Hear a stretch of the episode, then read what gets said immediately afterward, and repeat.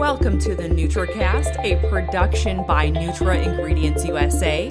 I'm Danielle Masterson. Thank you for joining me here on the NutraCast, where we talk and share insights from inside the nutrition industry.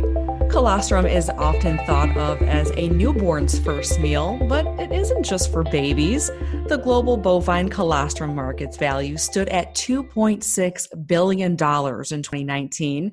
That's according to Transparency Market Research.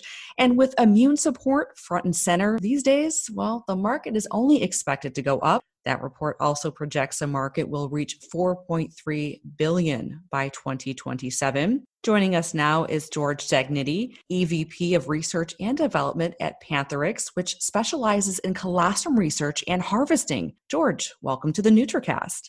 Thank you, Danielle, and thanks for the opportunity to chat today. So, as I mentioned in my intro, colostrum is a supplement for all ages. I'm seeing it in a broad range of applications. Has this always been the case? Well, certainly colostrum has been recognized for quite some time, and obviously all mammals produce colostrum. So, the benefits in early life in virtually all mammal species have been recognized, and colostrum plays a critically important role.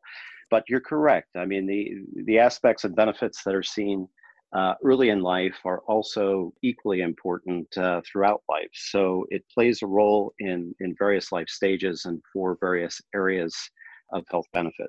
Mm-hmm. And speaking of those benefits, I mean, I've heard everything from immunity to gut health to sports nutrition. Did I miss anything? What's your research showing you? Yes. Well, certainly those are key areas. And as we look at other areas, there are emerging aspects of both science and commercial interests. So, furthering early life nutrition products, whether it's things like infant formula, growing up milks, areas that relate to cognition, bone health, skin health. And, we have pursued the food and beverage segment with recent self-affirmed GRAS. So that opens up new opportunities for food and beverage products that would contain bovine colostrum.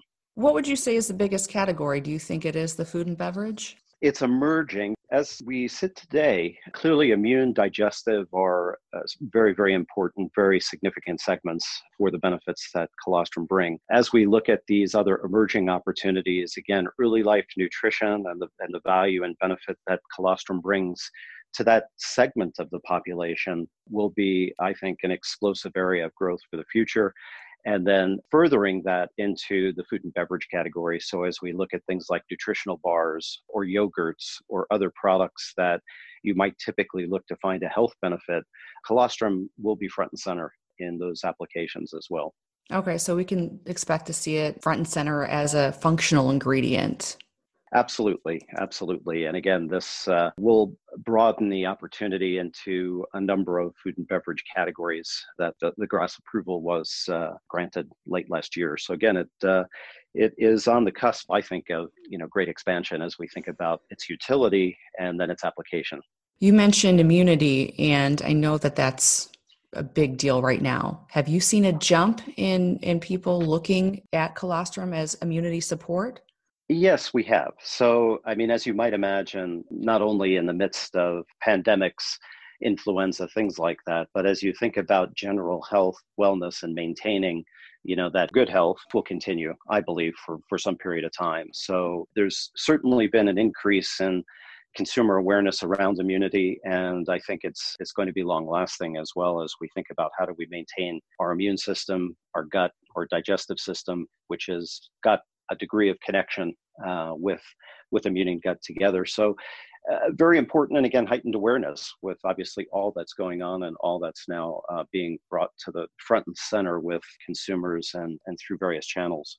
Has the pandemic impacted your supply chain or the market overall, do you think? Well, from the pandemic standpoint and colostrum collection, we've been very fortunate in looking at supply chain. And we have a very significant procurement infrastructure and capability, which continues to serve both our current anticipated future needs. So again, we've seen an increase, we've seen growth as a result of people maintaining their good health and wellness through this And also, as we look ahead, obviously looking at new and emerging applications, we're poised for the supply there as well. I mean, we have an extensive network of farms and dairies throughout and dedicated dairy partners who continue to work hard through this pandemic. So we've not seen an issue from a supply standpoint. And how does the supply look in general? I mean, a dairy cow can only produce colostrum once a year, right, with the birth of their calf. So, you know, how do you acquire enough supply?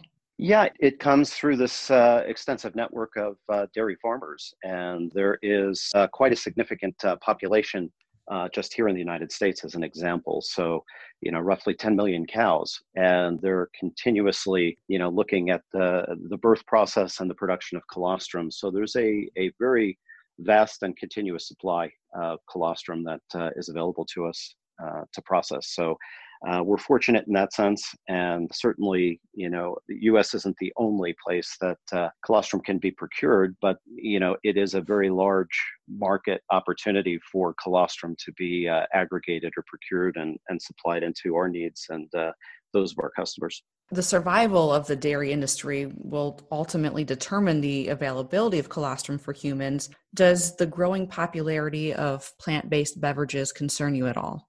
No, I think that, you know, clearly there's extraordinary benefits for colostrum separate and apart from other dairy products. So it is a robust area. You know, we certainly recognize the value that the dairy farmers provide in providing this essential component or product that, you know, has such vast benefits. So, you know, while I see these other products growing in popularity, I do believe that, you know, colostrum specifically will maintain a bright future in supply.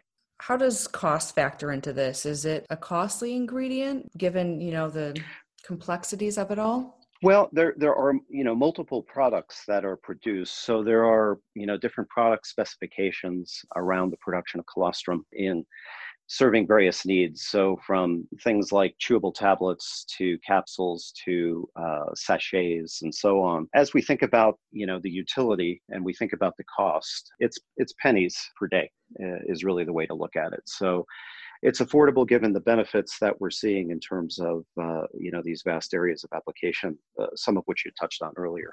Mm-hmm. Okay. So you kind of have to weigh it all together to kind of take a wider look. Yes.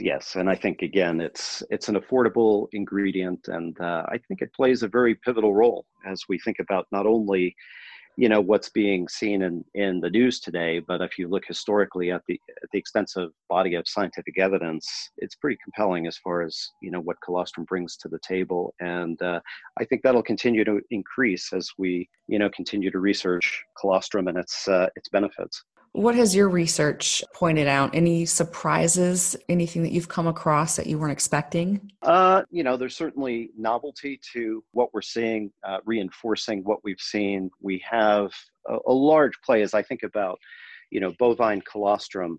I think about, you know, quality. I think about consistency, reproducibility, standardization, which really are very, very important factors in delivering a product that has a reproducible benefit out there. So these are some of the factors, you know, that we've studied that I believe set us apart in terms of looking at the prospects of this product.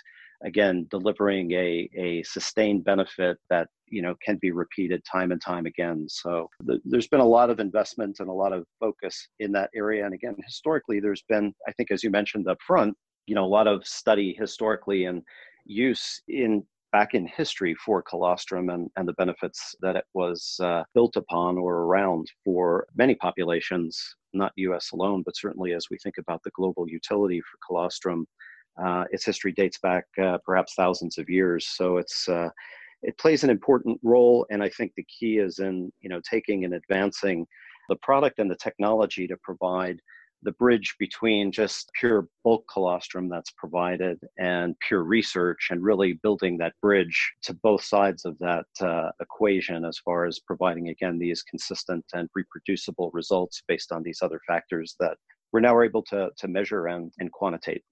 We talked a little bit about what's driving the market. What would you say is the biggest thing or things holding it back? Well, I think it is consumer awareness. So, certainly if we look at moms, they're familiar with colostrum, they're familiar with the benefits. The broader population base isn't necessarily aware of colostrum as an ingredient, nor its benefits. And I think, building that awareness is something that we're actively and aggressively doing, both through the introduction of new products and the introduction of new science, as well reaching out to others that understand the benefit as well.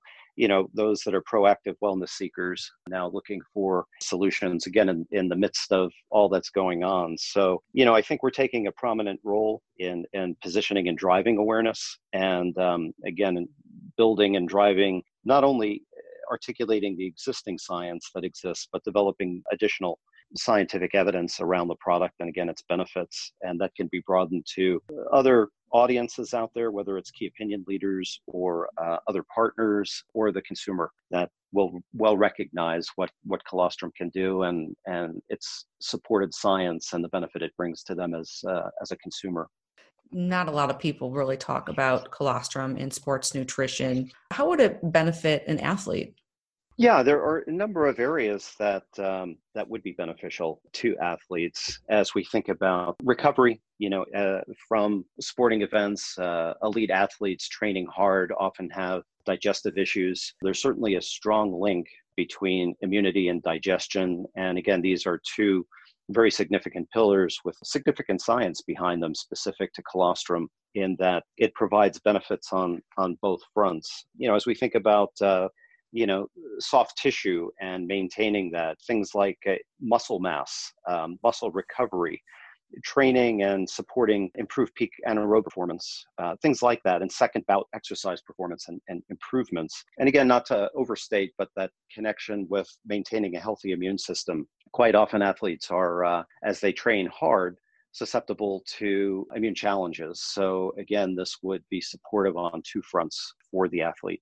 There is quite a connection between gut health and immunity, and I think there's a number of studies that would support that. Absolutely. And, not to get into all of the details specific to the connection, but I think that there's been a general statistic that's thrown out that, 70 or 80% of the immune system resides in the gut. And there is truth to that, in the sense that, our immune system has receptors that are located in the gut. So there's a constant signaling back and forth between immune system and the gut, and keeping it in balance, with respect to what it views as positive and negative influences.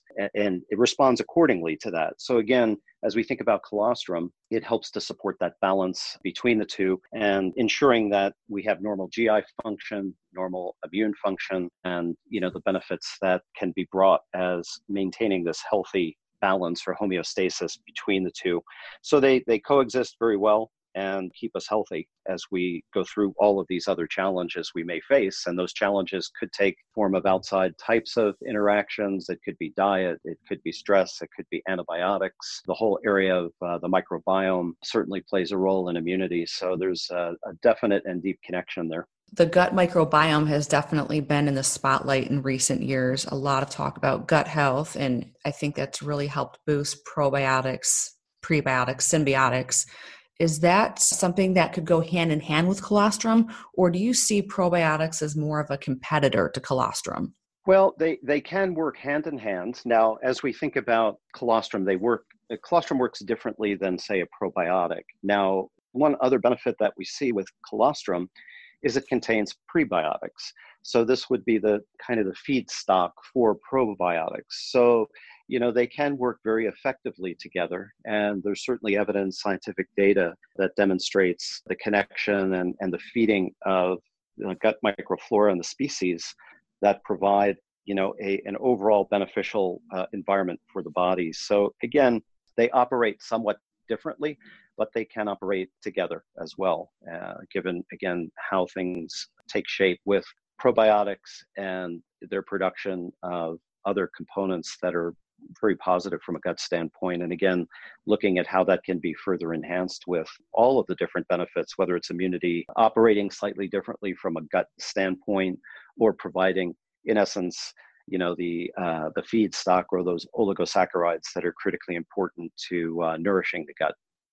That's interesting. I don't think a lot of people think of colostrum as a prebiotic. So it might be something that you would take along with a probiotic. I agree with you that, you know, it's not known, although it is quite rich in many different oligosaccharide types that, again, all serve to provide a different functional benefit in the gut. So these, again, nourish different species, and those species, you know, that uptake or utilize, or let's say feed on oligosaccharides, then produce secondary metabolites. Those secondary metabolites are all very beneficial, again, to the normal operation or function of the gut. So it is a delicate ecosystem, if you will, that must be balanced. And again, all these other influences that I mentioned earlier can be a real threat or negative to keeping that balance. Right. There's so many factors that play into this. So you've done so much research. You obviously know what you're talking about. What are you working on right now? Anything that you can discuss at this point? Well, as I say, I think in general terms, you know, we're looking at bringing colostrum to these new and emerging segments of new science. We're also looking at food and beverage category, and then also looking at, you know, novel delivery of products or colostrum into these types of products. And then further, you know, as we think about the vast supply that we have, our process capabilities and technologies, we're able to do an awful lot in terms of new products and new product development. So these are all things that will continue to, you know, come down in terms of new products, new launches, and basically an expansion to the colostrum business. I think unlike we've ever seen. I think, again, the pairing of the commercial capability with the scientific evidence and rigor opens up opportunities that I think in the past were, you were either a researcher or, you know, you were a producer, but bringing the two together really is very, very powerful and impactful, and I think demonstrates well the benefits of how helpful colostrum can be for overall health and wellness in these areas that we've chatted about. It is a fascinating ingredient, and I am looking forward to following your research and seeing where it takes you. George Sagnetti of PanTheryx, thank you so much for coming on the NutraCast. Yeah, well, Danielle, thanks so much for your time and the opportunity to speak about bovine colostrum today. Really appreciate it.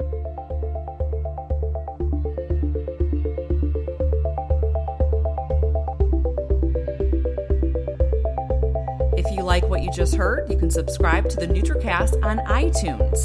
And for even more Nutra-related content, you can always head to NutraIngredients-USA.com.